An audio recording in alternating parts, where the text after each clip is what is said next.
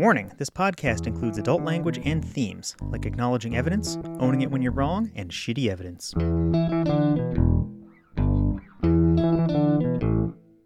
Disevidentia is an inability to reliably process evidence, and this is a podcast all about it.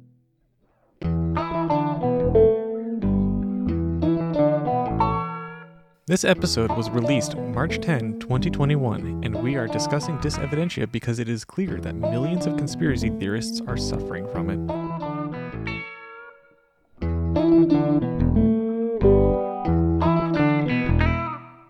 I am Squeaky. And I am Mako. We are software developers, and we know how software made this next sentence technically true. The United States has landed a nuclear powered aircraft carrier on Mars with a rocket crane. You can support us by becoming a patron at patreon.com slash disevidentia. Check out our sponsors at disevidentia.com on our support page. NiceHash lets you mine cryptocurrency on your own computer easily. See the link in the show notes or the support page. Today is a deep space deep dive, and we are going to discuss considering the quality of sources, landing denial, doomsayers, pareidolia problems, people who shouldn't be trusted, and alien superscience. But first, I'm going to go on a rant. I'm curious about the cat, how much of that was picked up. So you've dusted the cat? Yep. I am fat. This isn't healthy. All of the doctors and experts agree. I am at a higher risk of diabetes and heart issues, and so is anyone else overweight. There are countless studies and boundless evidence to support this written and assembled by the best experts. I linked a few in the show notes. Body shaming, needless berating, and insults don't help. This seems obvious to some. If people are overweight, then insulting them usually won't help. It leads many people to stress eating, or to dodge the gym. Insults might help me, but I am a confrontational douchebag. Most people aren't me and don't start a podcast to escalate their confrontationalism. That insults are bad isn't obvious to all people. For this issue, there are people on the left and the right of the political spectrum getting this wrong. See the show notes for Bill Maher and Breitbart doing so. I almost expect this from an idiot comedian, but the latter is a slanted news outlet that actually cites sources that directly contradict them. Again, this is all well studied and documented by experts. And again, I linked a few in the show notes. So, I shouldn't be a jerk to fat people, and if I want to help my fat friend, then being positive and compassionate is the way to do it. So long as I am not being an enabler of poor choices through excess body positivity, then great. All these experts telling us what works and what doesn't makes the evidence feel far away and unapproachable. Today, we're going to be discussing aliens in outer space, so evidence might feel even further away. Evidence doesn't need to be some distant thing made only by people in some Ivy League school. The best evidence has always been instructions on how you can prove something to yourself. To help myself with my fat problem, I use a simple scale. I weigh myself every morning. This isn't grand, this isn't miraculous. This simple act is life changing. I am down more than 60 pounds by doing trial and error to lose a few pounds every month. This isn't me being special or seeking adulation. Fuck that. Do not congratulate me for taking basic care of myself. However, please note my use of evidence. There is no fad diet, no miracle drug, there is no one secret that nutritionists hate. There is me realizing that if I skipped sour cream in burritos, I kept losing weight that month, and that I liked guacamole more anyway. Skipping sour cream is a small change, and I noticed the result because I measured. I do need to know how to use the scale as a tool. I need to understand that I can fluctuate up to 5 pounds, 2 kilos for those of us in civilized countries, every day just on water weight. So I need to account for that, doing averages, or tracking record lows, or something. There are a few other things I need to know, but those details aren't important today. Understanding that you can gather evidence is the important part. Understanding that you can use a new tool to gather evidence is almost as important. There are a ton of tools that can be learned easily enough. Evidence doesn't need to be far away if you're willing to do just a little work and learn some tooling. Even many of the seemingly far off discussions in this episode can be impacted by amateurs gathering evidence with the right tools. The amateur astronomy scene is kind of a big deal. Amateur astronomers discovered the planet Uranus. In more recent times, they discovered more than 40 exoplanets. Both the Hale Bopp and Shoemaker Levy 9 comets were at least partially discovered by amateurs. Even for things that seem far away, you can get into it for less than the price of a PlayStation. I am not saying that you should rush out and buy a telescope or binoculars today, but you should at least consider what you can do, what you can learn that you hadn't known before. Maybe get a Kill A Watt to lower your power bill.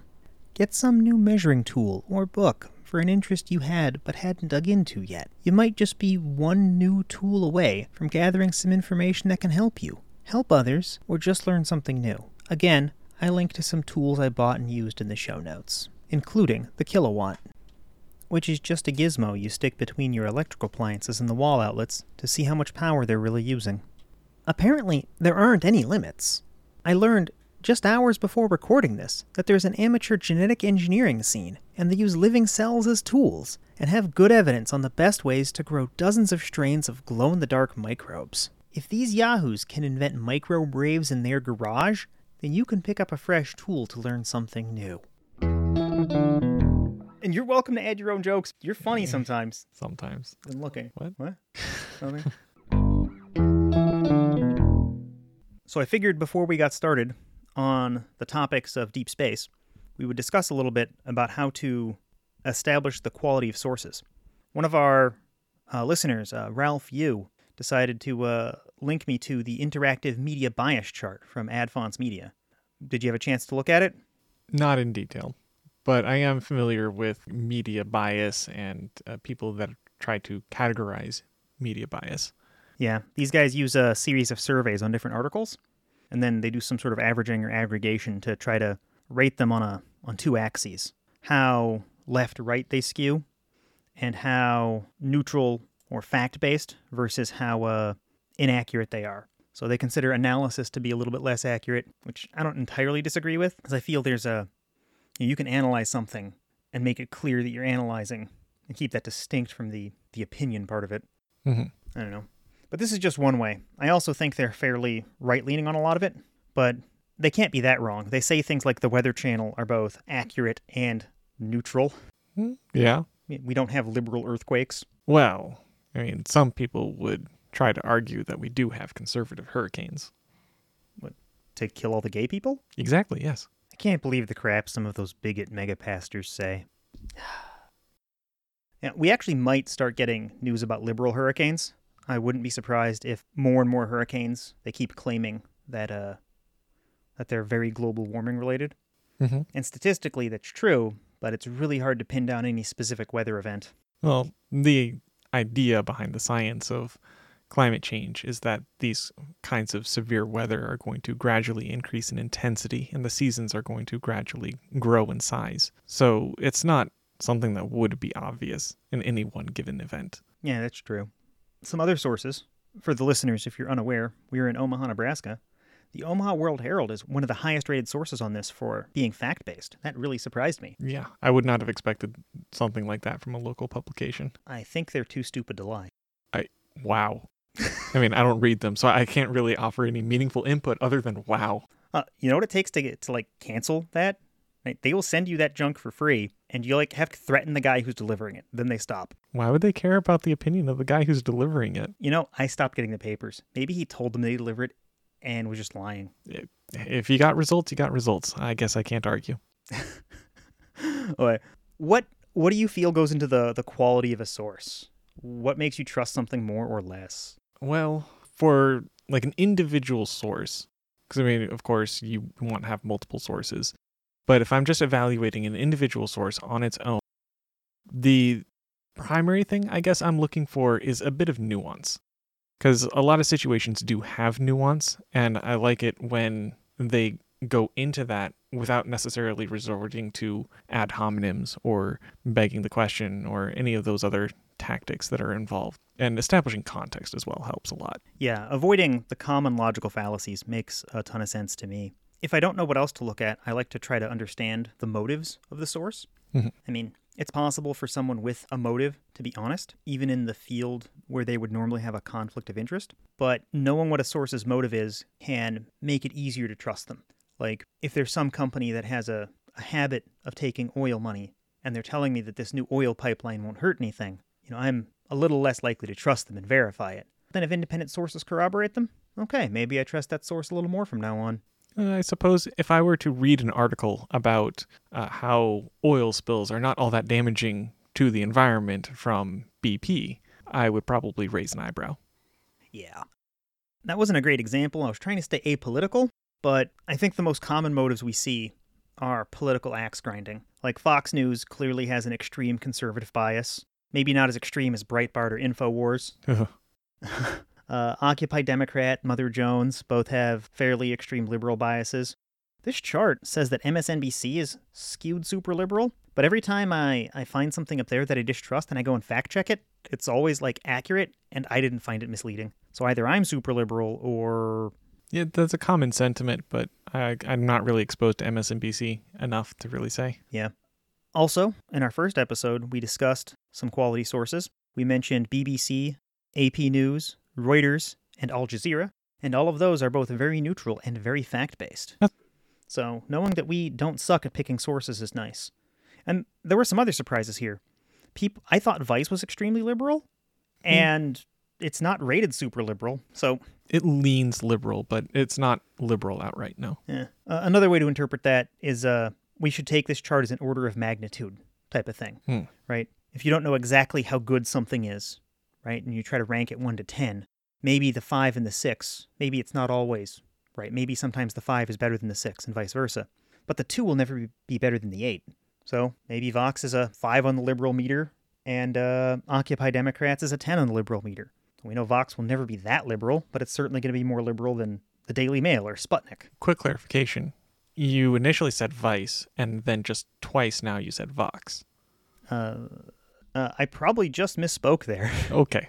yeah, no, they're both uh, really close on the chart. Okay. They are right next to each other. Sure. But yeah, Vo- Vox and Vice are both somewhat liberal per the chart, and my opinion was they were both more liberal than what they looked like. Hmm. Ah, and this chart also is imperfect. Sputnik, the Russia official news, they have it a- uh, rated fairly accurate. Kind of gross. Well, no one's perfect. Yeah. Something else that's really good for a source to do do they cite other sources? Like, do they cite scientific papers or experiments or the numbers? Yeah. The quality of sources that they cite, Yeah. in addition to whether or not and how many. Yeah, And of course, that doesn't make sense to cite other sources when you're the original source. Oh, no. Yeah, and last time we discussed primary versus secondary sources, but again, a primary source is the person generating the news. So, like a person recording at the, the SpaceX launch that recently failed, the person filming that is a primary source. They shouldn't be citing anything unless they're making some other claims, but somebody, you know, redistributing that should say who filmed it or where they got that thing from. Mhm. Anything else? So, sources that lean in different ways. Like, again, the easiest examples are always going to be political, especially in the current news climate, regrettably.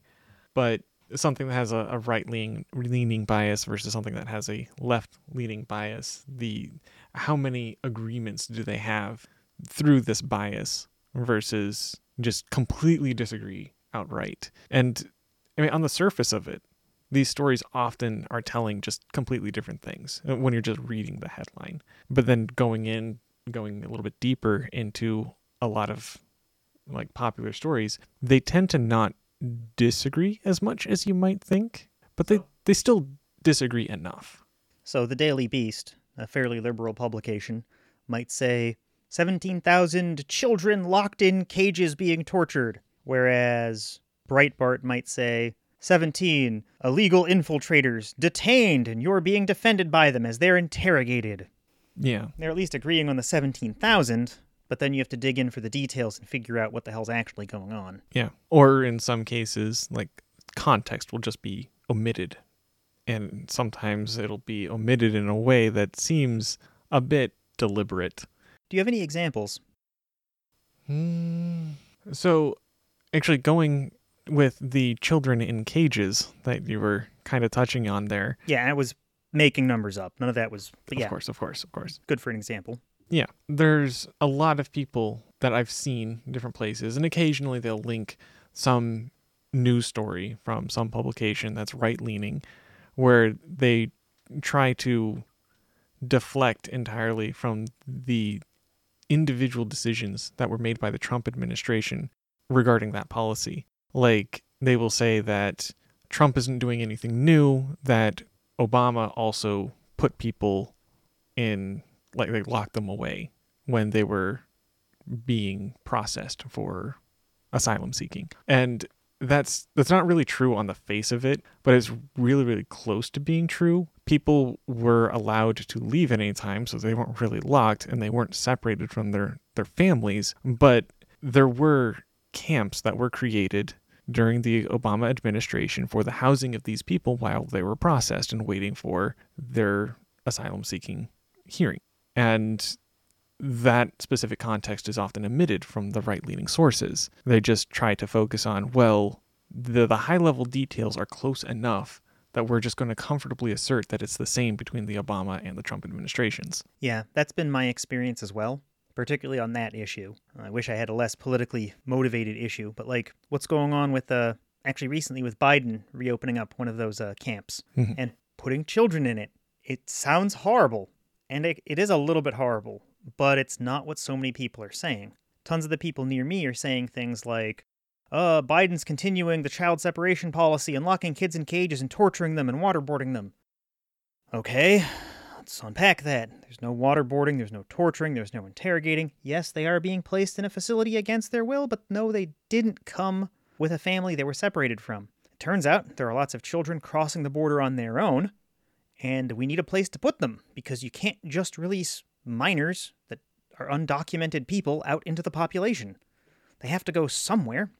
The Trump administration didn't leave any humane facilities, so we picked one that was the least terrible. It was a tent city used uh, used by oil diggers in the past, and they're trying to refurbish it and make it not a human rights disaster, or at least it would appear.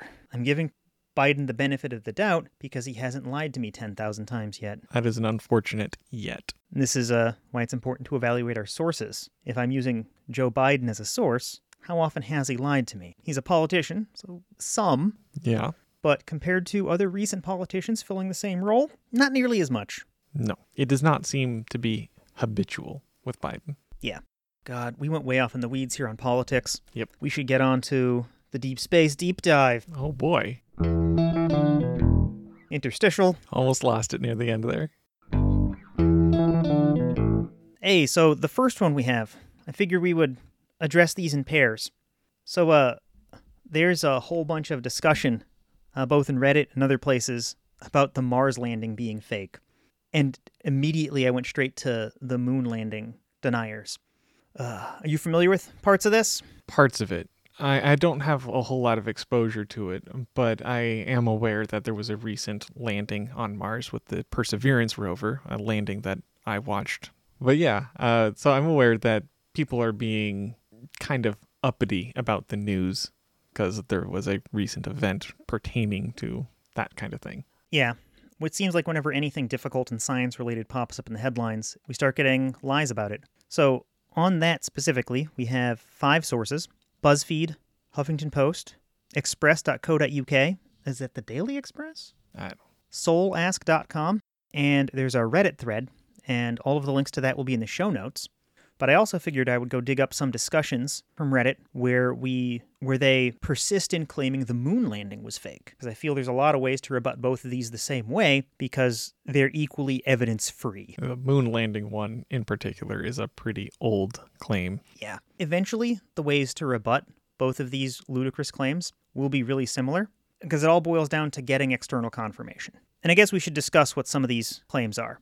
Mhm. NASA actually has a facility in a place called Devon Island in Canada. It's just way north in the, the permafrost. Yep. You know, because metal, when it gets cold, it gets brittle, right? They want someplace that's dry and rocky. And it's uninhabited, so it's a, away from a lot of people. I suppose they could use the rovers to chase people off. They could.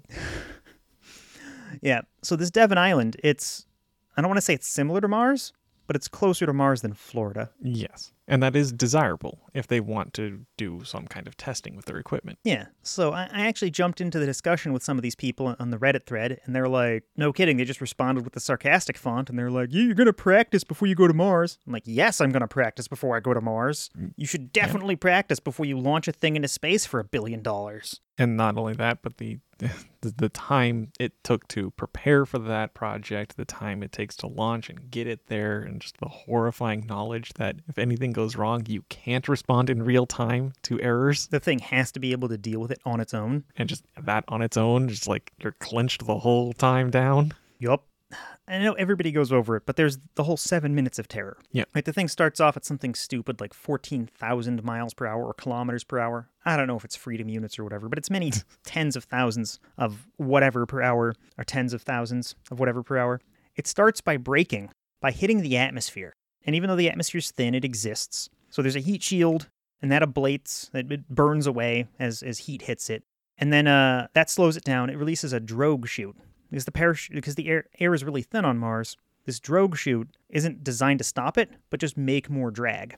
And you can't start off with that because it'll just get ripped off. Then when it gets closer, when it's down to hundreds of units of speed per hour, so you know something like the sound barrier here on Earth, it drops off the heat shield and uh, that lets go of most of the weight, or maybe not most, but a bunch of weight. So it starts going even slower because the heat shield's functionally a big rock. And then as it gets closer to the ground, it releases the parachute and rockets fire on this thing. And then the rockets the rockets are attached to one part and it lowers the rover on a rope. A rope. There were three ropes and then one Ethernet cable. No kidding, we launched Cat 6 to Mars. Yep. For those not into computers, that's a fairly inexpensive kind of network cable. It's like a dollar a foot. Anyway, so then this sky crane thing that's rocket powered, after the rover touches down, it launches off. All that takes seven minutes, but it takes between 10 and 20 minutes for the light, for the radio signal from the rover and from the sky crane to get back here to Earth. Mm-hmm. So you literally can't respond. You have to write it, or you have to build the software once, you have to get it right, and it has to do it all on its own. And then once it's on the ground, right, if the rover's rolling around and like hits a rock or something, it still has to respond on its own, right? If it rolls over something or begins rolling off a cliff or something, it, needs to stop itself. And it needs to do that automatically because it takes, depending on where Mars and Earth are, between 10 and 20 minutes for the radio signal to get here, then 10 or 20 minutes for the radio signal to get back to tell it what to do. Not only that, but the uplink speed that and its ability to transmit data it has such a bandwidth that yeah, it's easy for it to send telemetry with that delay, but if you want to get high quality pictures like in any kind of video streaming manner, you, you just can't. So, are you telling me that if the rover wanted to play Fortnite, it would get a bunch of lag? I, very much so. Some of the worst lag you have ever experienced. Actually, we can just measure that because ping is just a measure of milliseconds. Mhm. So if it's uh, 20 minutes out, which is the furthest Mars can be away from Earth, 60 seconds times a 1,000 milliseconds in a minute, that would be a ping of 1.2 million. Hell of a ping. I complain when my ping's above 100. All right, moving on for the non gamers. All of that feeds into this conspiracy theory. That sounds impossible, right? Yep. So people say that's all fake. So clearly, what they've done is they've just color shifted photos from Devon Island, and they're saying that's what we got from Mars. They have a little bit more than that for the Devon Island Oh, com- uh, accusation. lay it on me. So there's a number of people that claim that they saw some suspiciously shaped rocks that actually look like bones And they claim they're walrus bones, right? because though that species of walrus is native to the island. Yay, walrus bones. There's no way a rock anywhere could accidentally look like a bone. I've actually looked at the side by side images of the rock and the bone, and uh, yeah, the general shape is kind of vaguely there, but it doesn't really look like the bone in their reference image. In the photo, one half of that rock bone looking thing is under another rock. So if you give them the benefit of the doubt, I can see where it looks like a bone, but that's a rubbish argument. Yeah, I don't know. Like even factoring in that part of it is underneath another rock, it's just the parts that you can see. It's not quite the right shape. Moving on to rebut these, to to rebut both of these. Mhm. Um, the best way to get the best way to know what's true isn't to try to tease at the source. I mean, that's great for trying to rule sources in and out, Mhm. but if you can just get external confirmation, you just get more sources, right? And I've linked a bunch of sources, six sources. TASS.com has an article where they confirm that Russia confirmed Perseverance, at least was launched. There's another source where China got to Mars also, and I believe they China didn't say we didn't go, and China would yell like if we were faking it. They would love Oh yeah, to tell us about that. They would capitalize on any opportunity to delegitimize the United States. Yeah, Russia and China would. Now I don't know if the UAE would, uh, the United Arab Emirates, but uh, they also got a thing to Mars. I think theirs is just an orbiter. I'm not sure, but China, uh, the UAE, and the USA, all three of us got to Mars, and none of us are saying the other ones didn't. And we all have radar, and we all have things scanning, and we all like we have to coordinate. You can't risk, you know, your billion dollar probes hitting each other. Yeah. Uh, uh, one other thing. Uh, this isn't a country confirming it, but I have an article from The Hill where Musk thinks he can go to Mars too. Mm. We all kind of knew it, but I put a source in there. Yeah, everything Musk has been doing over the last decade kind of screams, I don't want to live on this planet anymore. So it's just natural to presume he wants to go to Mars. I kind of agree with him on this one. Some other external sources. There is just a retroreflector. Now, this isn't for Mars, this is for the moon. Mhm. The Apollo astronauts left a retroreflector, which is just a funny shaped piece of metal, on the moon. And if you shine a light at it, typically a laser, Yep. from any angle, it will reflect that thing straight back at you. Mm-hmm. Uh, for reference, a retroreflector is just it's specially shaped. It's uh, the same type of reflecting material that you see on road signs, and that's why they're so bright at night. They they have this shape that will reflect light back at wherever it came from. So when your headlights hit the stop sign, you see the stop sign. Same thing with this thing they left on the moon. It's very artificial. People try to claim it's just a shiny rock, but there are no natural retroreflectors, and you can buy a laser to test this. It's not cheap, but if you and a group of, of your of your friends got together and did this, you could do just what the flat earthers did when they bought that $20,000 gyroscope to measure the earth's roundness. You could buy a fancy laser, shoot a, shoot a uh, a beam of light up at it and measure that it took 1.2 seconds to get there and 1.2 seconds to get back. You can verify for yourself that there's an artificial object there. Yep. Ugh. There's one article from space.com where it shows that moon landing hoax belief correlates with partisanship. Republicans are more likely to believe in it. Something like 20% of Republicans believe in it, 13% of independents, 6% of Democrats.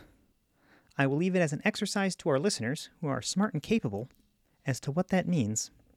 I got a source from uh, NVIDIA and Hexus, which is just a news aggregator. They do tech news. But one last thing you can do to try to verify something that's really hard and difficult is you can try to make a simulation to verify if our understanding of it matches the reality of what occurred. And NVIDIA, they're a company that makes uh, graphics cards, little computers that do nothing but work on graphics.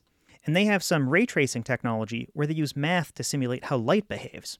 They have a really cool talk from a few years ago where they actually show they made 3D models of the lunar lander, Neil Armstrong, Buzz, the uh, the lunar surface, and they used different light models, uh, different rules for how the math would work, and they were able to make it with the set of rules that best match physics as we know it, duplicate the scene that matches the photos from the lunar landing. So if somebody was going to fake that, they'd have to go really far out of their way and use science about light we didn't know, and they'd have to use science we didn't know when we actually went to the moon. Mm-hmm. Eh, The link for that video will be in the show notes. You had some notes here about the Van Allen belts? Looks like it came from one of the Reddit discussions in our conspiracy. Yeah, in the conspiracy subreddit post that you provided, I, I skimmed it. There was so much that was written there. I kind of left it just skipping through the some of the uh, high level comments. Any more than skimming is probably dangerous. Yeah, uh, that was the first time that I've read anything on the conspiracy subreddit. I had been resorting to secondhand information about the subreddit up till now, and after having taken a glance at it, I'm quite happy that I did. It is filled with a bunch of people who, up and down, assert that they are correct, will resort to ad hominems, are very, very touchy about having ad hominems returned back at them, and don't really provide sources. They they act like, oh, the, well, this is common knowledge. Just look it up yourself, and they don't realize that plenty of people who do look it up themselves don't agree with them because they're looking for very specific kinds of information. Uh, and I wouldn't be surprised if things like Google's search personalization is a little bit at fault here. But anyway, I digress. So, one of the comments, when I was specifically looking for sources, one of the comments linked to a website called Wikispooks. It is a it calls itself an encyclopedia for everything that is deep politics. Deep politics meaning all the things that are hidden from normal view that most people are unaware of. Pretty much exactly the type of thing that conspiracy theorists are all about. And there was one particular section of Wikispooks that tried to argue that the lunar landing with people was not possible because of the Van Allen radiation belts, which, near as I can tell, are an actual thing. Uh, yeah, the Van Allen radiation belts are they're a real thing. Yeah. It's it's like ionized particles captured by the Earth's magnetic field. Yeah, so they are arguing that because of that, the radiation would be so high if people were to leave Earth orbit, even low Earth orbit, that people would just die if they tried to venture on such a mission. Unless, of course, according to the Russians, according to this person, unless, of course, they had four feet of lead protecting them along the trip. I don't think it takes four feet of lead until you get to the point where the lead is the primary source of radiation you're receiving. Yeah. What the hell? it is it is weird and as i read more and more i mean i i don't claim to be an expert on this particular matter but it was pretty clear just from the writing that they were not really citing things because like they tried to say the russians claim they need four feet of lead but they didn't provide any publication or any research paper or any any news story to suggest or even assert that like yes this is the russian that said that you need this much lead in order to survive the trip nor do they provide any other context. Like i was talking in the quality of the sources nuance.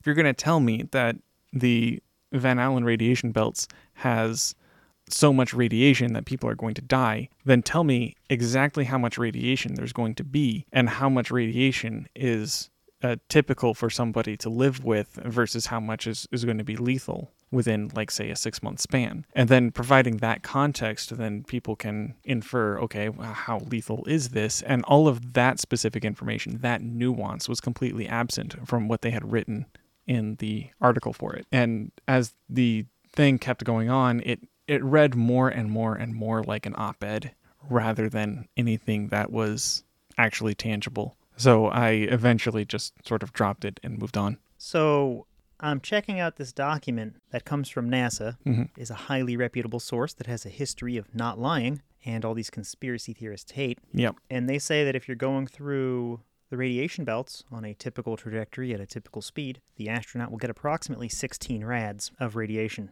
I'm just going to go ahead and Google up a uh, lethal dose of radiation. I'm pretty sure it's much higher than 16, but I'm no expert. Ooh, Google wants me to know what the lethal dose of caffeine is. Probably, so I will stop drinking what I'm drinking right now. All these other sources are giving it to me in sieverts and rem. So what is 5 sieverts in rads? Watches they're inconvertible somehow. Nope, this works. 16 rads is 0.16 sieverts. So in order to get a lethal dose, let's go and round that down to 4. A lethal dose is something like 400 rads. So, you know, 16 isn't insignificant. Yeah. There's a kernel of truth there. You don't want to live in the Van Allen radiation belt, Of course not. but it's hardly horribly lethal. It Yeah. takes like two seconds to check. I'm using sources like the Nuclear Regulatory Commission. But I guess if you just hate the government and somehow are into deep politics but not paying attention to the government, Mm-hmm. this is uh too much for you. Yep. Okay, well, let's move on from these people who just can't be arsed to deal with it. You gonna meow for us again? Yes, please. Okay, well, let's move on from people who just can't be bothered to uh, do the most basic of fact checking. Yep. And on to doomsayers. Oh, fun. Okay, so doomsayers. Um, these are just people who are claiming that we're all gonna die, Yeah. right? And we, I've picked two categories of them today. Uh, sticking with the deep space and Anunnaki theme, Planet 10, Planet 12, whatever we're calling it now, Nibiru, Nibiru, yeah. it uh, is the planet that the Anunnaki, the ancient race of aliens that genetically engineered all humanity for the purpose of mining gold, their planet is going to collide with us because it's on an unstable orbit that goes around the sun every 3,600 years. Yeah, so one of the sources is spectacular. Uh The World uh, Weekly News? Yeah, or Weekly World News, yeah. So and it's not spectacular in a good way. I should make that absolutely clear. But it did agree with everything I just said. Yeah. So the Weekly World News article that you provided, I, I mean, I skimmed it. I don't think I finished it, but there is a prominent astrophysicist named Dr. Frank Malikovsky. I might be butchering that name, and if I am, I apologize. Uh, but it features this quote unquote prominent astrophysicist who has been tracking Nibiru and claims that it is very, very difficult. So it's understandable that other people can't track it, including every other space agency on the planet that have de- huge teams of dedicated people. But he has the skills. And he has been tracking it. And like he it's he says that it has been passing by certain planets and that its trajectory, he's very, very confident, is going to end up uh, colliding with us. And he even goes on to say that the trajectory that it moves along does not make any sense. And he tries to rationalize this by saying the planet itself is alive and wants to collide with us. Uh, Just to Mhm. make it perfectly clear, Weekly World News, that's the same publication that keeps us up to date on Batboy. I wouldn't be surprised. No, I mean, like, if you open that link, Oh, you're asserting this. You're not suggesting. Oh, that's horrifying. yeah, yeah, I'm going to go and open the link right now. Sure. So, uh, Planet Nibiru on collision course with Earth. And then if I look over in the right sidebar, we can see Batboy does the Dolly Parton challenge on LinkedIn, Facebook, Tinder, and Instagram. Good for him. Uh, when I was looking at the other alternate headlines, the only one that I really saw was titled "How to Tell If You're a Clone," and I just I, I had to pause at reading that. That was just so I don't even know. So earlier we were mentioning vetting sources. I would argue that if your source ever agrees with weekly world news, your other source is wrong. Yeah, that's a pretty reasonable thing to say. Yeah. So this prominent astrophysicist, I, I did a little bit of checking because I mean, just on the surface of it, everything is so ridiculous. Like it describes the trajectory, tr- tries to say the planet itself is alive, even clarifying that no, it's not the will of the people trying to steer the planet. Which, if we're talking about a hyper advanced alien race, maybe there's some plausible deniability there. But setting aside the ev- lack of evidence for it, but uh, yeah, setting aside the lack of evidence, the initial claim that it is just zooming through the solar system is it just flies in the face of what we know uh, at, for physics because it, at the bare minimum how close it's getting to all these things that he's claiming it would be perturbing orbits especially if it is the size that they are depicting in the article the article has a scale chart and it shows Nibiru as being just slightly smaller than Saturn. But it's a solid rocky planet, making it absolutely enormous and massive. I don't think he's specified, but yes, he left it implied that it is a rocky planet Okay.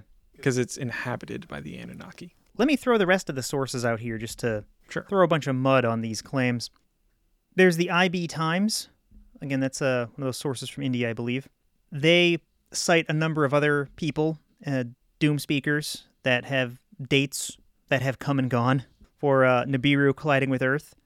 Uh, there's the Daily Star, and they said it was going to collide with Earth in 2017, according to a David Meade. He based his findings on the Bible all of these people have different predictions on things like the size of Nibiru uh, or the science they rely on makes different claims. It seems that if you're looking for Nibiru, it's a tiny icy body in the Kuiper belt that's hard to find, but if you're predicting it's colliding with something, it's gigantic and massive and stomping down on you right now. How convenient. Hmm, It is always the worst at whatever it happens to be right now. yeah. I didn't want to derail you too much. Did you look into that? How to tell if you're a clone? I did not. How will I know if I'm a clone? Oh, that's pretty easy, actually. No one wants to clone you. I'm making a sad face right now. Well, fine then. Let's discuss some of these other Doom speakers. Sure. Uh, David Meade based his uh, prediction that Nibiru was colliding with Earth in 2017 on some Bible quotes. He was citing Revelation 12, 1 to 2, and uh, it's allegorical at best.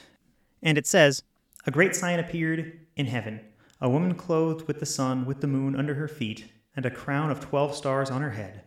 She was pregnant and cried out in pain as she was about to give birth. And that is apparently telling us that the world's going to end. All you have to do is totally take it out of context. Yeah. If you already believe something to be true, it's pretty easy to look at other things and say that, hey, that's connected to what I already believe. This is like the whole Nostradamus thing. Ugh. And this article even went went out of their way to try to steal credit from Caltech. They try to lean on Caltech's reputation and say scientists at Caltech verified this, but they never cite a link to those scientists. They never give a scientist's name. They never.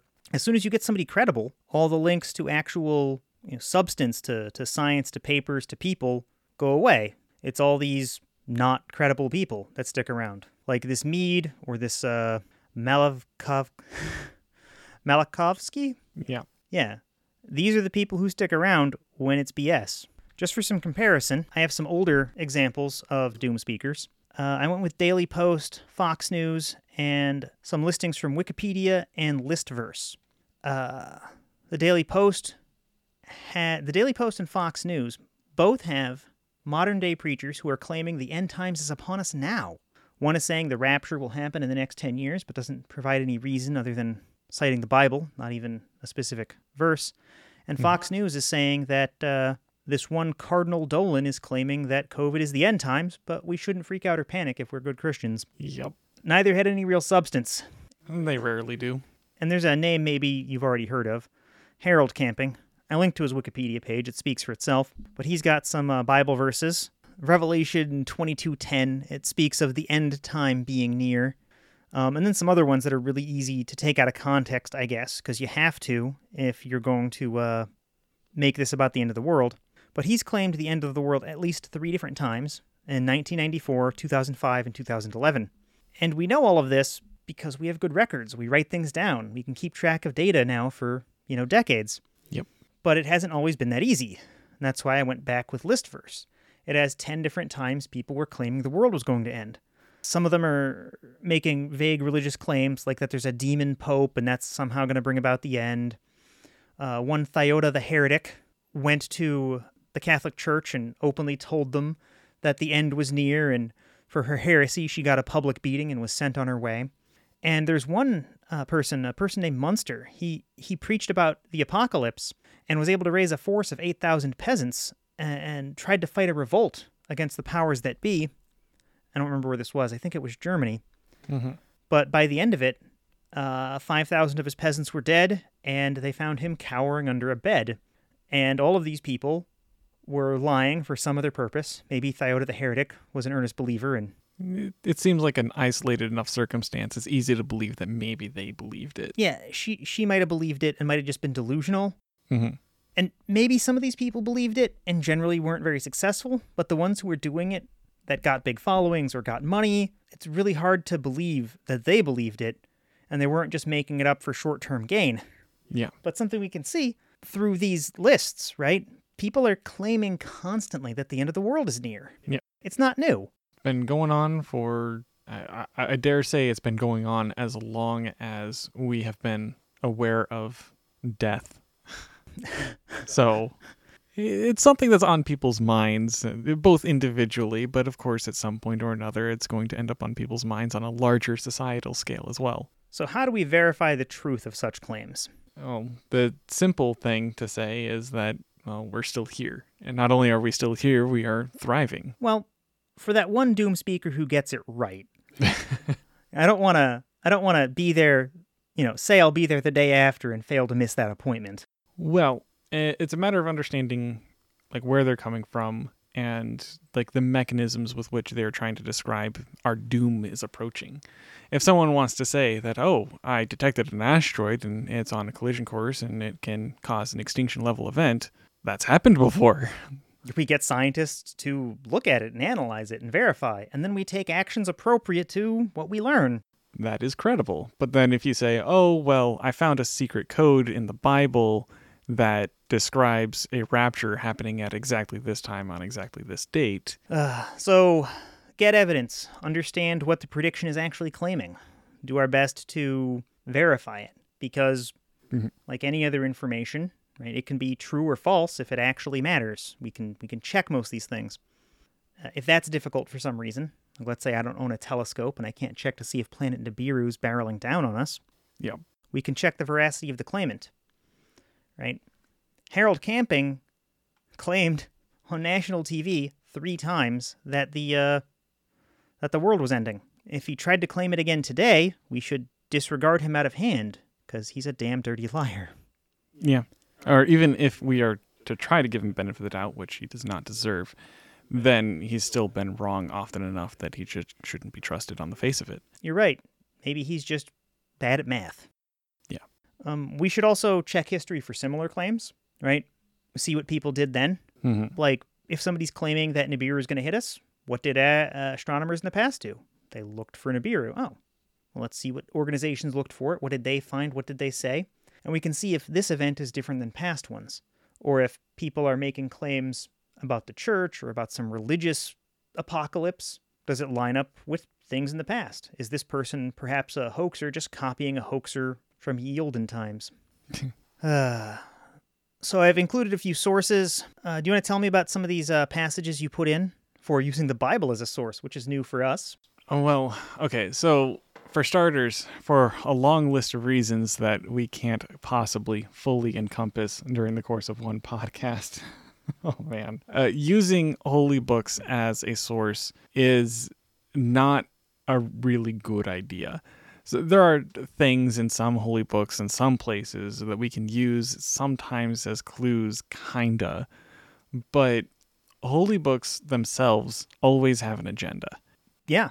They also often mix allegory with reality or with real claims. Yeah. So if you want to use it as a source, you first must disentangle this. Yeah.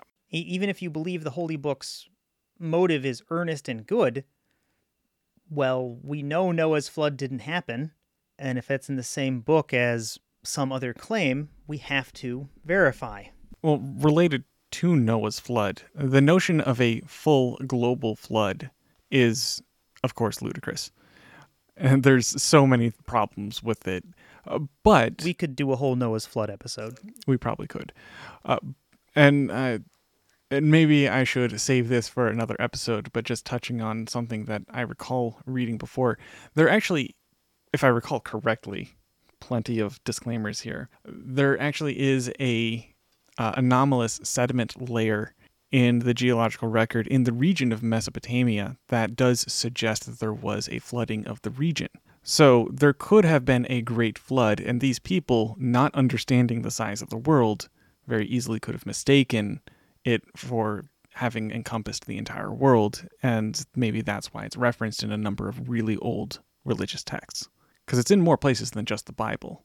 Oh yeah, but you can even see uh, flood stories in like Chinese mythology and in Japan and in Native American stories. Mhm. Maybe it's just that floods are big, common events that hurt a lot of people, Yeah, maybe. so they get stuck in a lot of myths. So I can't comment much on the Asian stuff, but uh, from some of the, the reading I have done about the Anunnaki, uh, there definitely seems to be uh, a common time frame for a massive flood in that region. And maybe there's not much to that. I mean, there certainly isn't a, a preponderance of evidence for it, but there's more than nothing. Oh yeah, no, your story sounds plausible. If we ever do a flood episode, I'm sure we'll pick that back up. Yeah, moving back to the original point, the use of holy books as claims or evidence for claims. The problem with specifically with the rapture and the Bible, there's no shortage of people that claim to, that they know a code exists or there's something to be deciphered because they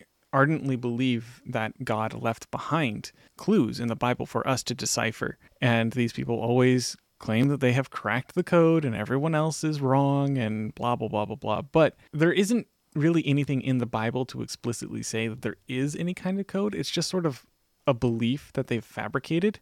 And on top of that, there are passages in the Bible that actually refute the notion of such a code or warning.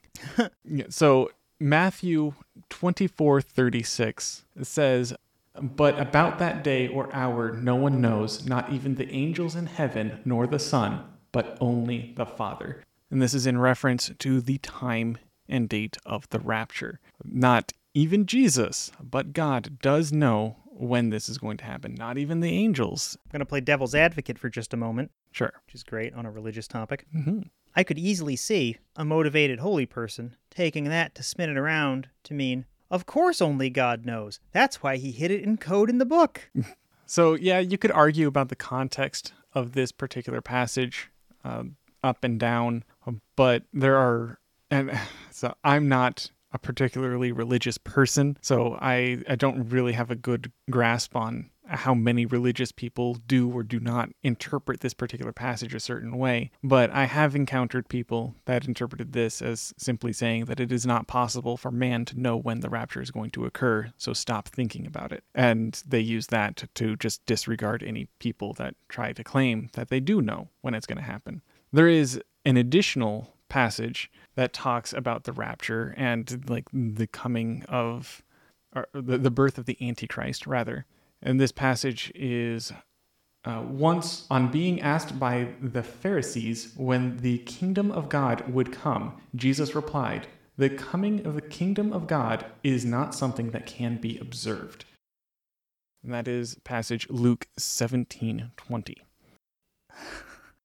In post, I'm going to add some reverb to that for gravitas, but otherwise, I'm going to leave that where it is and segue into sources. sure. I included a link to Encyclopedia Britannica on the canonization process of the Bible. So if you're interested in how all these very quotable phrases worked their way in there, it's all written down, and it includes uh, collecting both oral and written histories, and it has been translated into a bunch of languages. And I know some very zealous atheists try to say that makes it super inaccurate. and it doesn't help, but it doesn't make it all invalid. And for every Bible quote, we've included a link to a Bible website that lets you take a look at the different verses. The meaning is the same. Sometimes they pick slightly different words, but generally the meaning is intact. And and that really makes it hard to do things like pull out a Bible code because so many of these people are going through and recombining words or doing math based on the letters or something and if slightly different words are picked that's that ruins it yep Ugh. So it just shows how ludicrous some of those claims are. And uh, I've also included two more sources. One for one from NASA.gov, which includes uh, an awesome video from Neil deGrasse Tyson, where he just debunks the 2012 Maya apocalypse and touches on Nibiru. And he just points out how ludicrous it is because everyone's talking about how awesome, you know, Mayan astronomers were and ignoring how even awesomer modern astronomers are. Yeah, I remember the Maya 2012 apocalypse stories, and even when it was fresh and I was looking into it, the explanation was pretty simple. Yes, the calendar ends on a particular day that it was in 2012, but our calendar ends on December 31st of every year. Yeah, their calendar was designed to loop. Yep. Yep. And that was just the end of one loop. The next space source is uh, a, a space.com, and it highlights some of the history of this Nibiru nonsense. How it started with one of his books in 1976, and it links to one of the papers he based a ton of things on. The paper highlights an anomaly in some telescope readings that were later just debunked and retracted. And nobody stands by them because it's just like, hey, our telescope picked up a weird thing. And he's like, that's Nibiru. And when everybody else says, no, no, that was a bad reading, he, he just kept going with it, Mhm. showing how dishonest he is. And he's going to come up throughout the rest of this. Yeah. And the last website, which I think is an amazing website, is cosmophobia.com. A Dr. David Morrison, who's a real doctor and gets quoted in a couple of these other NASA pages, Uh, he invented the word cosmophobia to describe an unreasoning fear of the cosmos. He calls out Zecharia Sitchin as being a source of misinformation and even as a page dedicated to providing math for what an orbit of a planet Nibiru would have to be like. And there's no way you can get a planet that can both collide with Earth and be past Pluto and have a 3,600 year orbit and not just exit the solar system. It would just fly on through. Yeah. And he has a ton of rebuttals, a ton of math, and a really cool thing he does is he cites all of his sources at the bottom and he cites direct links to things like scholarly papers and it's all highly reputable and if he's doing math he shows all of his work and it all lines up with reality Mm-hmm. okay can we take a pause We're to try that again. only i can decode this how many people have said that throughout time Uh, quite a few. Uh, I remember, was it Joseph Smith, the Mormon guy? He said that quite a bit. yeah him and those golden plates he even had a reputation for it Yep. Nothing ever went wrong by listening to joseph smith Nothing at all. There were never multiple violent armed conflicts involving hundreds of people, on his word. I guess that means we should totally trust Zecharia Sitchin when he says that he's the only person who can read ancient Sumerian to decode these documents that say that the Anunnaki came and genetically engineered humanity so we could be slaves and mine gold. You know, what really gets me is, I mean, at least with religious figures like Joseph Smith, they have the excuse, well, I have this capability because I was Im- imbued by God. If you can't read it, it's because God has willed it so.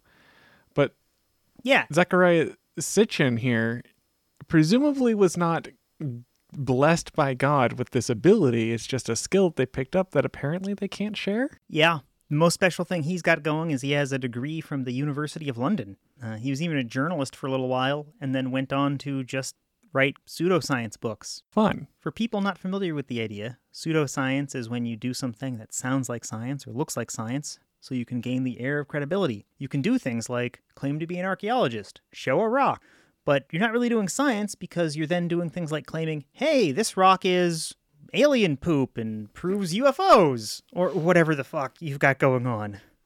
In this case, he has a bunch of tablets that a lot of other people have already decoded, and they're things like poems or religious uh, records or political records. You know, kings did this, queens did that. And he's saying that they're accounts of literal space aliens and, little, and literal spaceships coming down to do things. Yeah. So I doing a little bit of research on the Anunnaki that I have done. I've kind of sort of touched on that topic a little bit. Uh, they didn't none of the sources that I was reading or really fact checking with mentioned that there was anything that Sitchin specifically was able to decode. But one thing that it kept coming back to frequently with the claims of the Anunnaki was the Sumerian king list. Yeah, the Kingstone, I believe, is the, the name of this one tablet that has a list of kings on it. And he claims that that's special because DNA? I no, that's not something that I picked up on, but I it's clearly partially uh, their mythology, and I wasn't able to really meaningfully decipher how much of it might be based on anything real. Yeah, I didn't get that far with it either. I just got to the point where one of the claims on Sitchin's website said that uh, this list was a list of like genetic engineering projects or something equally ridiculous. Oh, jeez. It's so far out there, I was like, I don't have time to rebut this. This is nonsense. And so much of this is like that. And just for how ridiculous this guy is, Wikipedia. Wikipedia is pretty neutral and impartial, right? Wikipedia says, quote, Sitchin's ideas have been rejected by scientists and academics who dismiss his work as pseudoscience and pseudo-history. if Wikipedia is just going to dunk on you like that, you're wrong. Yeah, there's uh, quite a few people that try to keep Wikipedia on the level and with well sourced information and just yeah if wikipedia has just formed consensus and they feel that consensus is sufficiently rigid to be rem- remotely or reasonably passed off as fact you messed up Yeah. I mean, even if Wikipedia is wrong here, then at a minimum it means that he's terrible at PR, terrible at promoting himself, terrible at being accurate, or terrible at looking accurate. but mm-hmm. I really think he's terrible at being accurate because, well, the lists of what Sitchin does wrong abound. Uh, going off a previous source, Cosmophobia has a page dedicated to the places where Sitchin skips out on academic rigor. He will take a paper that's wrong and base an argument off it. He'll take a paper that says A, B, and C and then say it claims the whole alphabet. He is openly dishonest. Yeah. To like a ridiculous degree. Yeah, I don't even know what to say about it. And some of his errors are just like ridiculous. Like at one point, he tries to claim that the seasons change based on the Earth moving around the sun, not the the tilt of the Earth. He's claiming it's the rota- uh, the location around the sun is setting the seasons. Like we're moving further uh, away and moving closer, like we're on an elliptical orbit, not the tilt of the Earth. Oh, I mean, we do have a somewhat elliptical orbit, but not enough for that kind of an effect. Yeah, yeah, and that also that our elliptical orbit Mhm.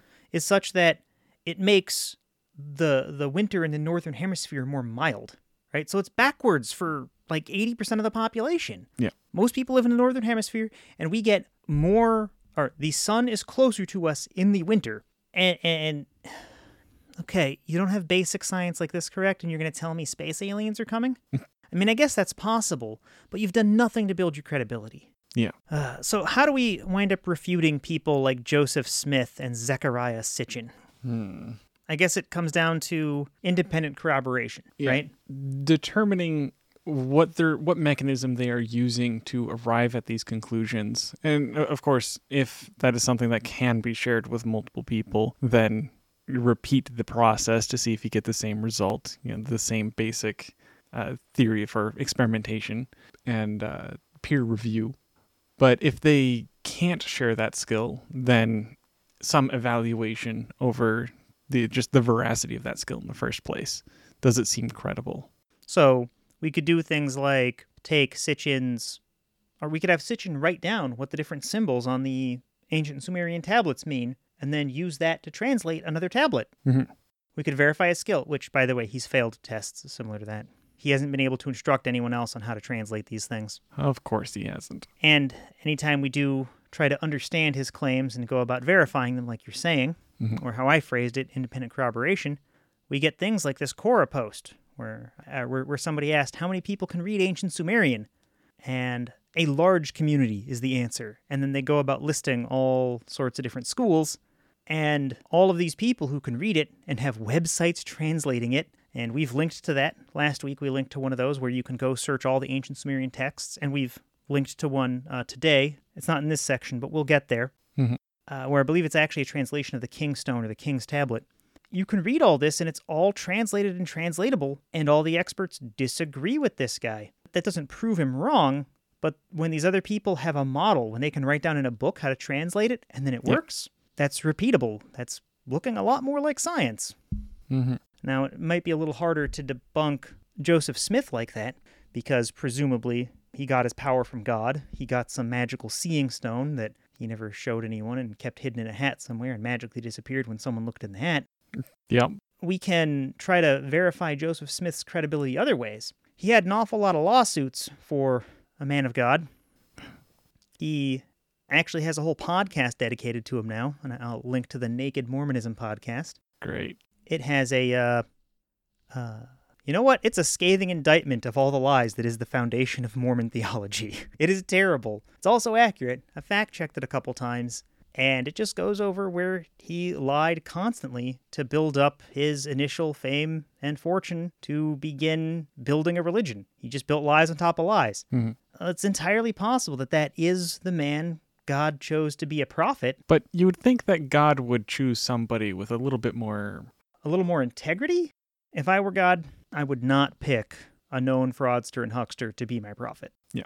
Anyway, I provide four links to various Mormon sources. There's uh, the Church of Jesus Christ.org, and it actually touches nicely into the, the deep space topic because uh, if you're a really good Mormon, you get your own planet in the afterlife, but the Church of Latter day Saints doesn't like it being described that way. And I'll quote from their doctrine. It says uh, the Latter day Saints' doctrine of exaltation is often similarly reduced in media to a cartoonish image of people receiving their own planets. Well, they went on later to clarify you get your own whole creation, so you get as many planets as you want. Yeah, last time I spoke to a Mormon about that particular part of the book, they didn't really describe it as planet so much as it was just sort of a I don't know plane of existence, I guess, something along those lines. okay. I also linked to Wikipedia. There's a uh, page for the golden plates.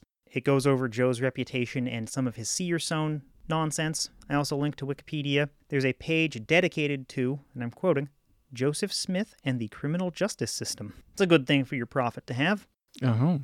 I think that rounds out our sources there, but I linked to uh, Cremo and Sitchin's Wikipedia page and skepdic.com, a skeptic dictionary that describes a ton about Zecharia Sitchin, including how some of his ideas spawned the Raelian cult, who is not at all that. I don't have a word for this. You could just say that they have some strong and interestingly questionable views. To fuck aliens. They're a special breed, yes. I mean, if you have the opportunity to fuck an alien and just get in the history books, I mean, wouldn't you take it? Think my SO would get pretty mad. Ah, I'm sure they'd understand. No, I mean, they would get mad because it would happen. Damn. I just hard cut that segment there. That's brilliant. As we were doing our research for this, we came across a whole category of things that were other things, right? Mm-hmm. You talked about the walrus bone. That was really just a rock. Yeah. Um, we've got the face from the Viking mission back in the was it back in the 70s or 80s? Mm-hmm. There was another one somewhere that I'm not readily seeing that was also like the shape of a woman that was in the the Yeah. Martian dust. Yeah, that the link for that one is up in the previous uh, Reddit our conspiracy stuff. Got it. In there too is uh, a rock that looks vaguely like ET from the 1980s movie. Oh, Yeah, it seriously looks like that little potato guy. neat. Like I know this is a podcast, this is an, an auditory medium, so it doesn't help a lot, but we're going to include links for all of these. There's a BuzzFeed link, another space.com link, another nasa.gov link where you can see these pictures of things. And Anunnaki.org, and there's a, a link I'll put in there to a, sub page where they have pictures to uh, stone tablets and carvings that presumably look like gods creating men, or again, we last episode we had a circle around a guy's head, so it looked like a space helmet. And just the quotes going into this, it's so leading, it's misleading. Mm-hmm. Um, one of the quotes is Here's a Sumerian Anunnaki creating the first man. Uh, one of them has a UFO, uh, a thing in the sky they're calling a UFO or calling a flying saucer, and it says Anu depicted a winged disc of Nibiru comes to Earth. Or maybe maybe there's a bird up there and they suck at drawing birds because it's hard. Right, There's a million other explanations for this. Yeah, not only that, but like presumably they're trying to like put it into stone or clay and like you- mess it up once and you you don't want to just throw the whole thing away. That's just a pain in the ass. So you just accept some errors. Yeah. So I, I did a little bit of research on how we identify things. And since so many of these are faces, right? There's faces in these stone tablets, there's the face on Mars, there's the woman in the dust, there's E.T., right? I just started reading up on pareidolia. Mm-hmm. And every skeptical anything eventually has to touch on pareidolia. Every every skeptic has to deal with this. And it is our desire, our propensity to see faces in things. Specifically faces? Specifically faces. Okay. And go ahead and click on the, the Wikipedia link to pareidolia that I've included in the show notes. And they have a circle with three lines, and it's a face. Yeah, it's a displeased face. I suppose it is. Mm-hmm. Uh, we even attribute emotion to it. But just a little bit of reading, a little bit of checking sources. We have a part of our brain dedicated to identifying faces called the fusiform face area. And it processes faces way faster than we process cognition. So it can feed that information to the part of our brain that makes like higher level decisions, like why should I do this? What's going on here? And it feeds the same type of information about faces in that we get about like color and other simpler stuff like shapes and Yeah.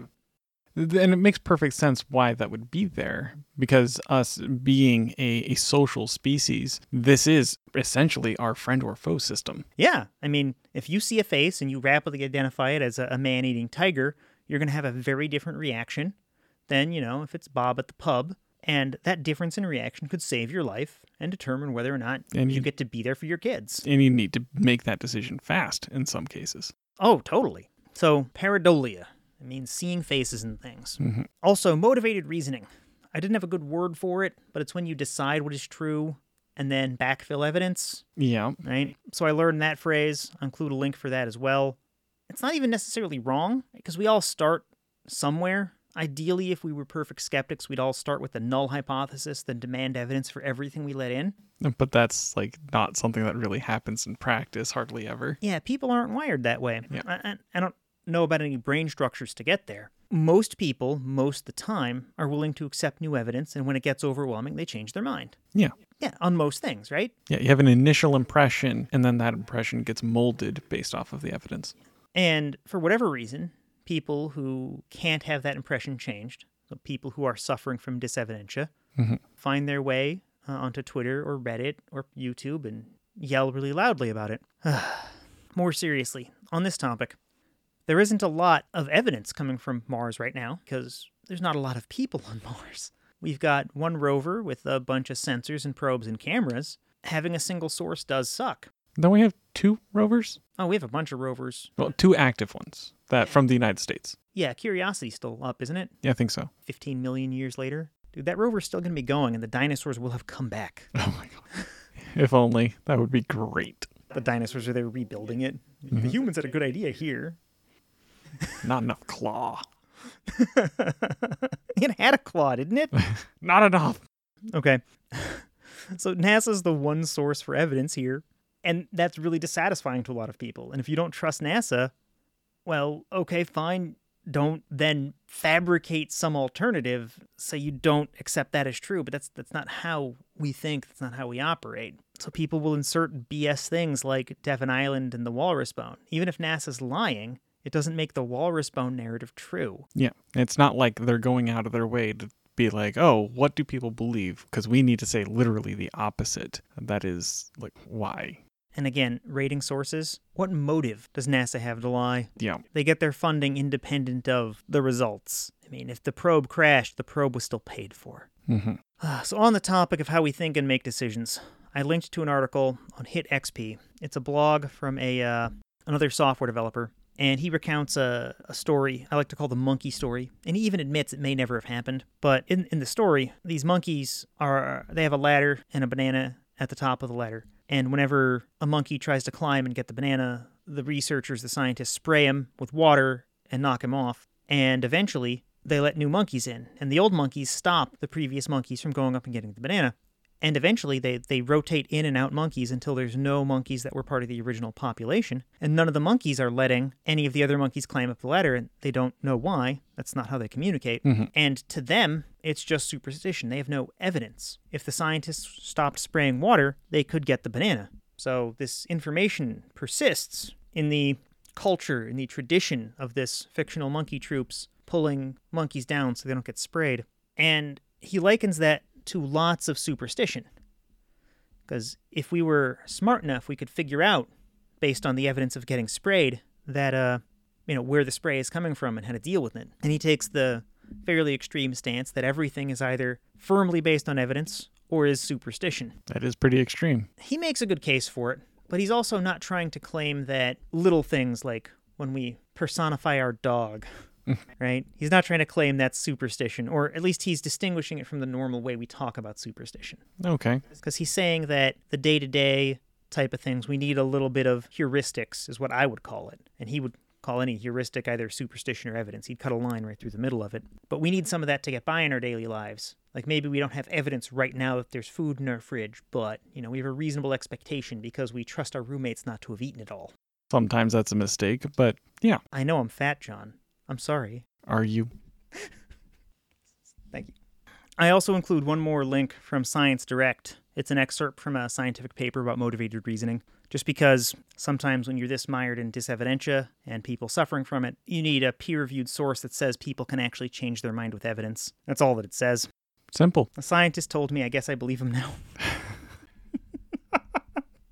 no, I need three papers to tell me people can change their mind. Of course you do. Uh, I kind of ran away with that one. Um, do you have any opinions about objects that look like other objects? Uh, uh, just the general notion that the brain is a pattern matching machine. It well, I mean, it does more than that, of course, but that's a really, really, really big deal for higher order thinking. And we need to be able to identify patterns in order to accurately predict more and more complicated things that are going on all around us. Our extreme ability to do pattern matching is a significant chunk of why we have the civilization we have today. So, of course, we're going to have an exemplary ability to find patterns even when there are no actual patterns.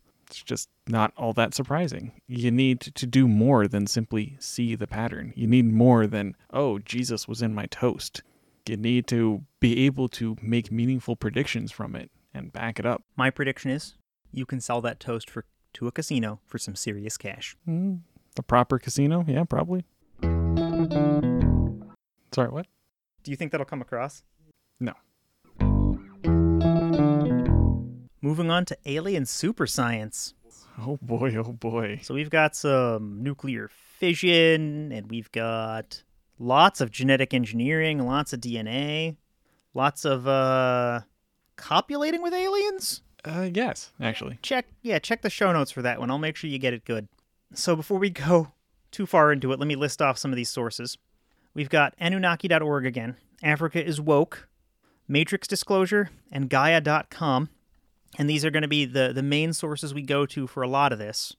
And some of these link to other places.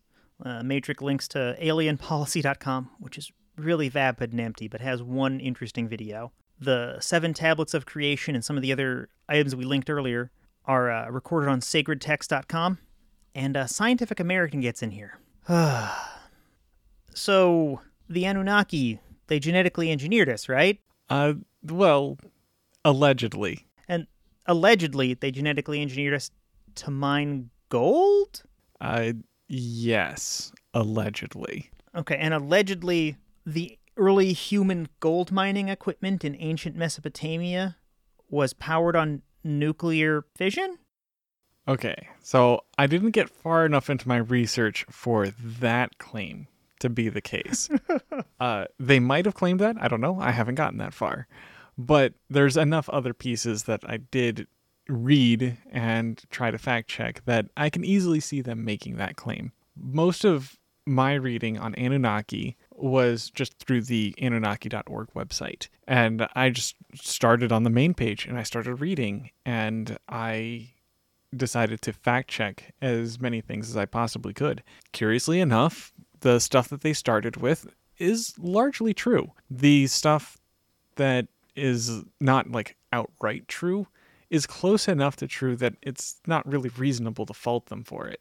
What kinds of stuff are true? They talk about not knowing where the Sumerians originally came from before they settled in Mesopotamia, which is true. The or at least that is the scientific consensus among archaeologists. They don't really know where that population came from. We do have some evidence to suggest a few different directions where they might have come from, like there was uh, some a page that was talking about how they established trade with India or the Indus Valley uh, remarkably quickly after settling in, which suggests that they had a prior knowledge of the Indus Valley. Uh, they also did genetic sequencing from four skeletons, and Ooh. they Oh, did they find all the alien DNA? they did not. Or at least if there is alien DNA, it just blends in with the rest of the human DNA that we have as a basis for comparison. So And just to clarify there, we do have a long, continuous chain of human DNA going back much further than this, and there's no evidence that this was tampered with by anything other than normal evolution. Yeah. And I've even included a link using Wikipedia a lot, but the Wikipedia page on the molecular clock, which is a measurement of how often mutations are introduced into a uh, the DNA of a population, and it's a pretty awesome way to know how long a population has co-evolved. Sorry. So, the genetic sequencing, they did find DNA that was very obviously related to, to both peoples of the Indus Valley as well as northern Africa. So, we're Oh, so people on both sides of them. Yeah.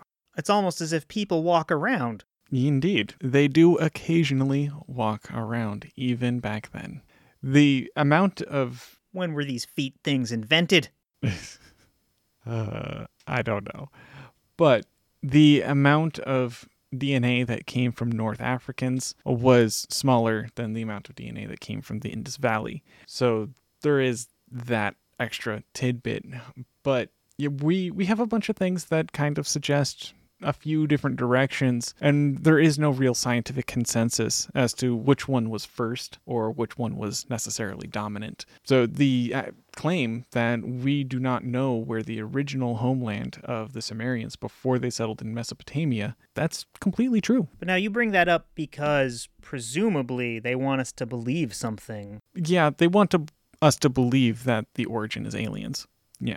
And we have no real evidence of any such thing. Uh, some other claims, and, and this one I actually kind of found a little bit funny. It's not directly related to all of this, but I was just amused. The, one of the claims they said was that it was the first recorded civilization with currency, astronomy, and farming. That is a weird claim because I like myself some nuance. And that is something that is just not very nuanced at all. I ended up first checking the veracity of the claim that it was the first recorded civilization with currency. But the problem I ran into is they don't sufficiently define currency because you can do currency a few different ways. And some of the early currencies that was exchanged in the, some of the first civilizations were commodity currencies. You just have a big pile of wheat and you just trade that as if it's money. Enough people want wheat that that kind of works. And the ancient Sumerians did do a pretty good share of commodity trading. Do you know if they ever got to the point where they replaced trading the actual wheat with like wheat tokens of some kind? So they did later on in their civilization adopt the shekel. The shekel was a dual purpose. It was something that was both a unit of weight as well as a tradable currency. So people would be like, oh, I want three shekels of wheat. They put th- three actual physical shekels on one side of a scale, put wheat on the other side, and they would determine the quantity based on that. And if needed, they would also trade the shekel itself as it had an inherent value. And that was, like I said, later on in their civilization. So that claim is, is certainly close enough to true. As an extra little tidbit that I learned, apparently Babylon was the first civilization that actually codified debt law. Okay, you invent money. Shortly afterwards, someone's going to invent debt. Yeah, I was like, oh, well, that happened really quickly then.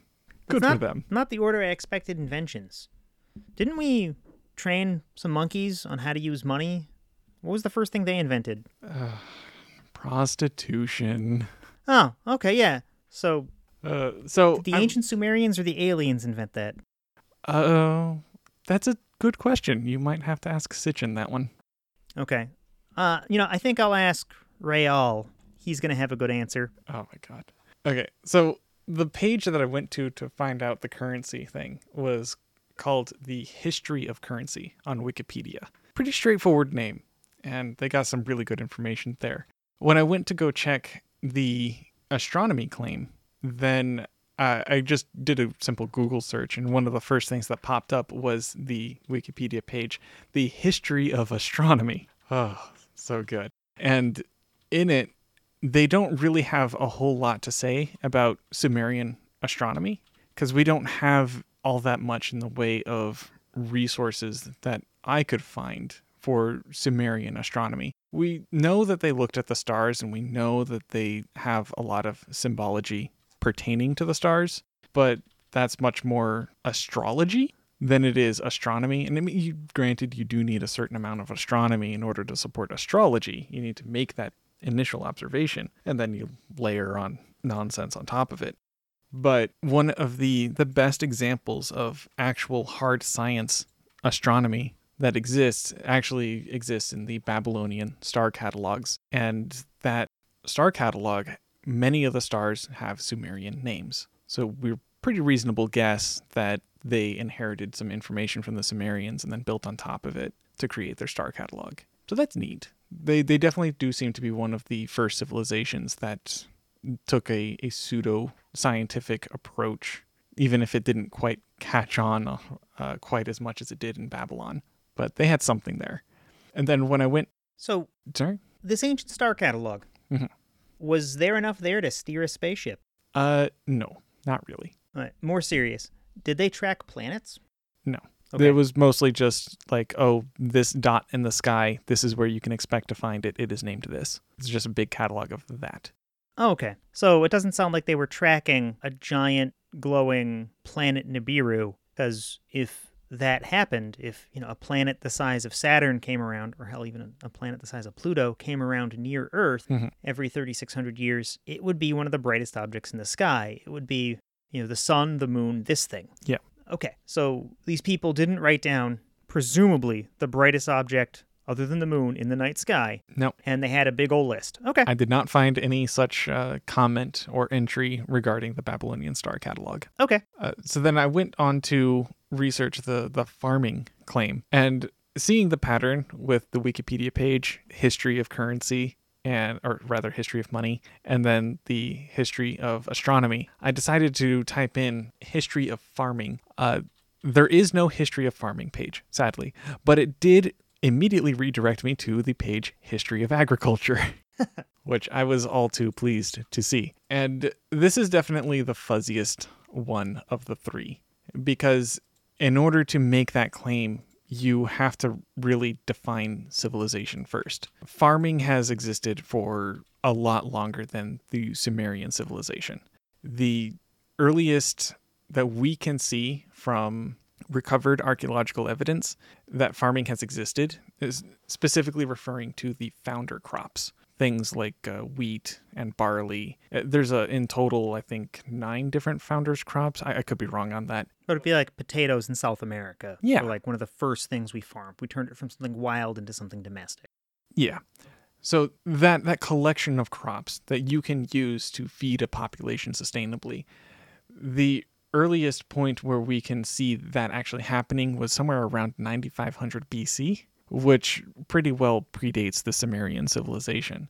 And so they're trying to say that this was the first group that farmed, well that's definitely false. We formed villages and then those villages over a really long period of time eventually grew and then we kind of started to create cities and then if we're starting to define it as cities under common rule as the definition of civilization then we're we're starting to get to something that's a reasonable definition where we could say that that claim is true All right. So I think with that claim, they're not trying to deceive us into saying that ancient Sumerians were the first farmers, right? yeah probably not Yeah. I think what they're trying to tell us is aliens gave us farming. Uh, is that a fair assessment of your take? Uh yeah that's that's definitely on theme So then they're full of shit because people farmed thousands of years before yeah these Anunnaki. Okay, so so our genes didn't change. They didn't give us astronomy. Our astronomy wasn't useful to space travelers, and they didn't give us any of the stuff that they. So we, what did we get from these aliens? a really cool story uh, so with this Anunnaki nonsense, Sitchin seeded a seeded the idea of human alien hybrids. the nephilim Is what he calls them. Yep. And there's a yeah, he just lifts that from the Bible. mm-hmm. And different groups like to take these religious terms and use them all slightly differently. And one group that does it a little differently is the Raelians, named after their founder Rael. Mm-hmm. And I've linked some sources for this. Uh, there's the Ono, Ross, and Carey podcast. They investigate claims of the pseudoscience and religious, so you don't have to. It's totally worth a listen. I linked to their specific episode. I linked to Rael.org because seeing exactly how special they are firsthand is kind of amazing. It's actually a fairly professionally built, good looking webpage. Yep. But when you see that they're asking for donations for an embassy for the Elohim, who is, uh, again, one of those religious words turned into a sci fi thing, they're just the gray aliens like you see from Roswell, right? Just normal grays. yeah, just normal grays. Hmm. They're going to come and they need a place to stay, and this place needs to be well suited for copulating with aliens. Oh, specifically copulating Uh, I, I pick that one up a lot because, because we don't have enough Nephilim. sure, Okay. but of the other claims of this group, that's the fun one to go to. Ah. Right? We could talk about how. I'm sorry, this is the one last group, uh, Skeptic Dictionary again. They have a Raelian page. But we could also check out some of the other amazing claims and things that the Raelians do. They started a nonprofit group called Clonaid, dedicated to helping people clone humans. They're advertising it Oh, that, that makes it very useful to detect whether or not you are a clone. I would think that would make it harder. Because if there's more clones out there, how do you know if you are one? Well, presumably they have a ironclad system for determining whether or not you are the original or a clone. I think you're just the oldest. they're uh, they're sticking closer to the science on this one. It's still BS, but at least they're saying that when cloning happens, we will help. What are they? They're advertising it to homosexual couples. Is their phrasing? Huh. They want to clone one of the partners and put them into surrogate mothers, so you can have clone babies of yourselves.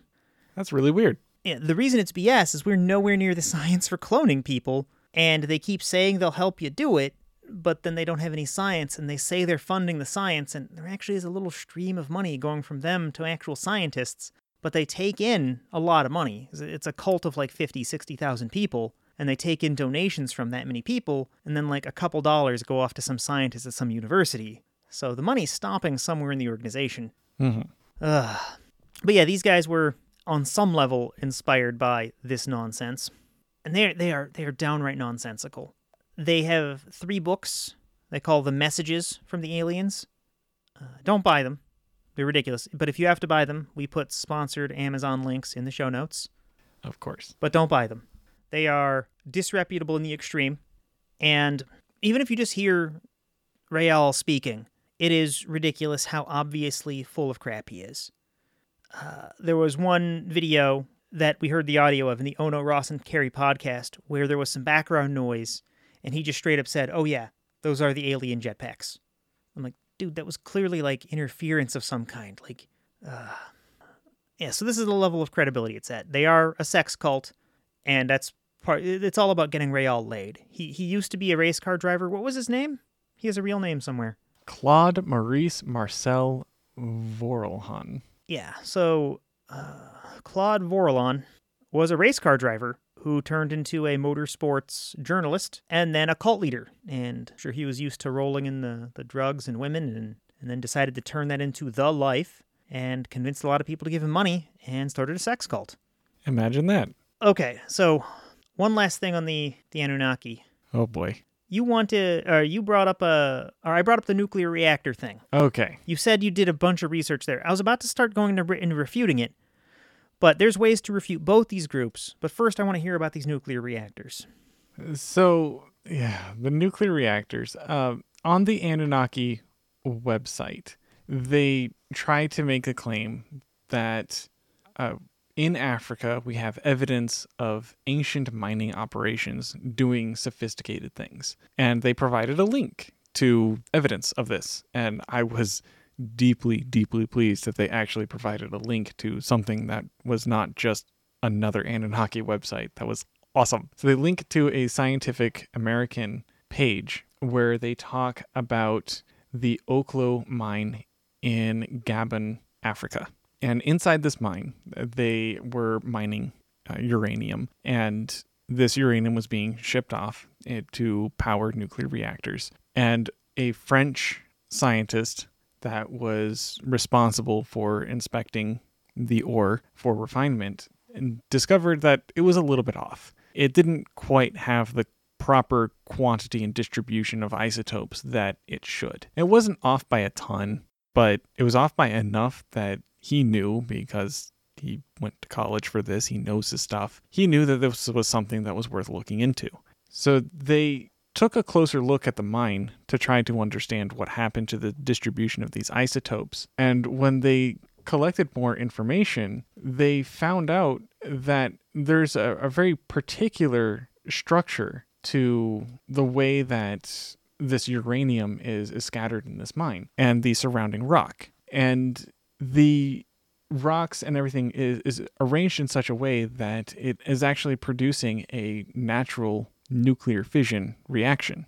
And this is, again, I have to emphasize this, completely natural. There was nothing in it to suggest there was any kind of manual intervention from humans or aliens at all. And the actual way that it was structured is remarkably similar to something that was described by a scientist 19 years prior in a published document. It was published in 1953 by George Wetherill, and he described all the different mechanisms and the placement of rocks that would be necessary to produce such a phenomenon. And he went on to say that yes, this would be rare and would require the right conditions, but there's nothing that we understand about geology that prohibits it from happening. 19 years later, we actually find a natural occurrence of this. And the conditions inside the mine are remarkably similar to what Dr. Wetherill described in his paper. Now, that's awesome. I did not know that nature could just produce its own nuclear fission reactors just by as a quirk of stone placement, but the Anunnaki website was trying to claim that its existence proves that there was a mining operation in this location, which their own source does not claim, and no reasonable person that is researching this topic would infer this. So this reactor, did it just change one kind of uranium into another and produced a bunch of waste heat? Pretty much, yeah. Okay. So it wasn't like a big electrical thing. It was like an arrangement of granite or whatever surrounding a bunch of uranium ore to capture the radiation and forced it to degrade or yeah, there turn, was, turn into something else faster. There was granite being forced up through geologic forces, and there was sandstone packing the uranium vein in such a way that it was able to produce this reaction. Okay, so it just made a nuclear reaction that changed the amount and kinds of uranium they were finding there. And then, wait, so this means that the ancient Sumerians didn't have nuclear powered equipment? Well, not that we can tell. I'm beginning to think the Anunnaki never visited. That would be very disappointing. Oh, okay. so we've disproven the DNA uh, tampering with the molecular clock. We've looked into this nuclear reactor thing that's just clearly bogus. We know of the Raelians. What are common ways to investigate and dig into, you know, when large groups of people are telling you telling you things like this? That they're you know, there's a whole community of these Anunnaki conspiracy theorists and the Raelians. You know, there's there's five digits worth of them. It's no real difference than uh, just what we're looking for in a good source. And we one of the first things you, you mentioned, the primary thing that you look for in a source is questioning its motive.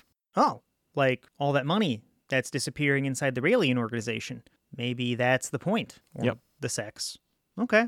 Money and sex is uh, pretty popular among human interests. Well, it's not obvious right off the bat what the motive is for this Anunnaki stuff until you see that the people pushing it are publishing tons and tons of books. Yeah, a lot of these conspiracy theories uh, tend to produce a large amount of literature, and that's at least the baseline money making from conspiracy theories. And again, I linked to eight of six of Sitchin's books. I picked one cycle where they cover this nonsense. Don't buy them, but if you have to buy them, buy them from our Amazon sponsored link. But just look at them and see how ridiculous they are. You can read a few pages of some of these. They are so implausible that they ought not to be believed. That there is a community of millions of people believing this is deeply upsetting.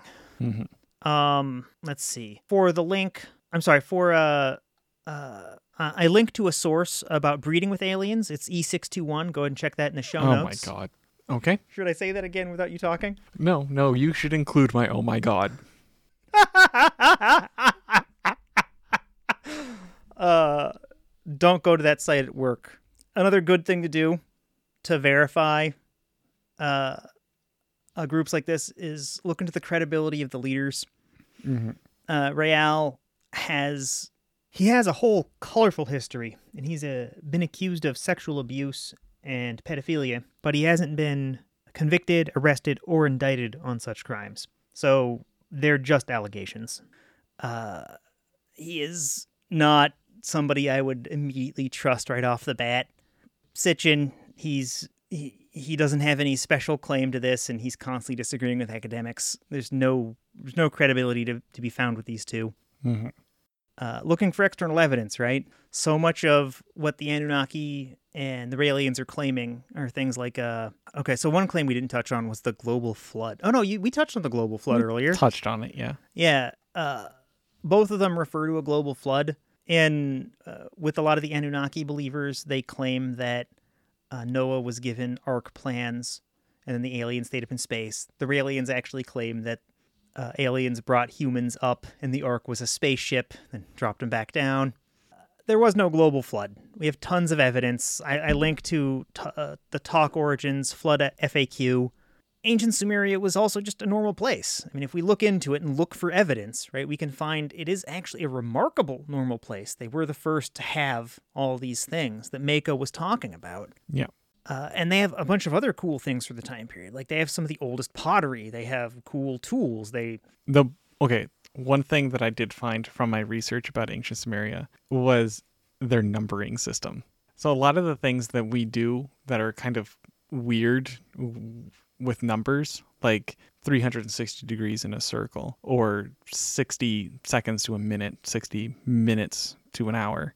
This all this type of stuff actually has its origins seemingly from Sumerian civilization because their numbering system is a 60 60 base numbering system. wow. Yeah.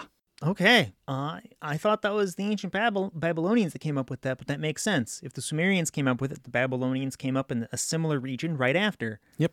Okay. And with all these innovative and amazing things these people did do, we shouldn't let fictitious stories about aliens overshadow how smart and accomplished these people were. They were people just like you and me, smart and capable. They just didn't have the benefit of advanced education, advanced podcasting tools, the cell phone or computer you're listening to this on right now, right? They were doing the best they had. The astronomy they had was advanced for the day, but not advanced for somebody with a telescope. Yeah. Not having tools didn't make them dumb, it just limited them in other ways.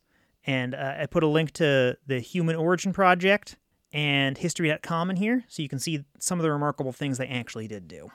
Um, oh, one last link. There's a, a link in there for understanding evolution. It describes how evolutionary algorithms work because the whole notion of evolution is also at odds with both of these claims.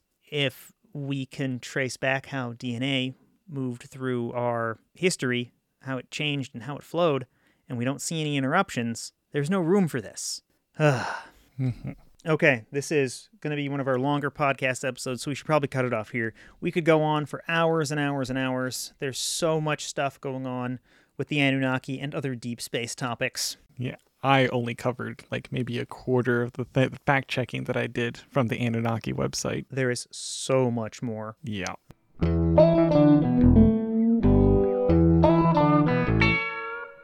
Thanks to our supporters, including NiceHash. See the link in the show notes to get some scratch from your gaming computer. Thanks to all of our Patreon supporters, including our newest supporter at the enthusiast level, Sean, and our previous supporters, including Jared. You can support us by becoming a patron at patreon.com slash disevidentia. If you spent all your money on a Soyuz space tourism ticket, you can still like, subscribe, and leave a review to help us out. Copyright 2021 Blacktop Studios Incorporated. Intro music was Slow by Pit X, used with permission.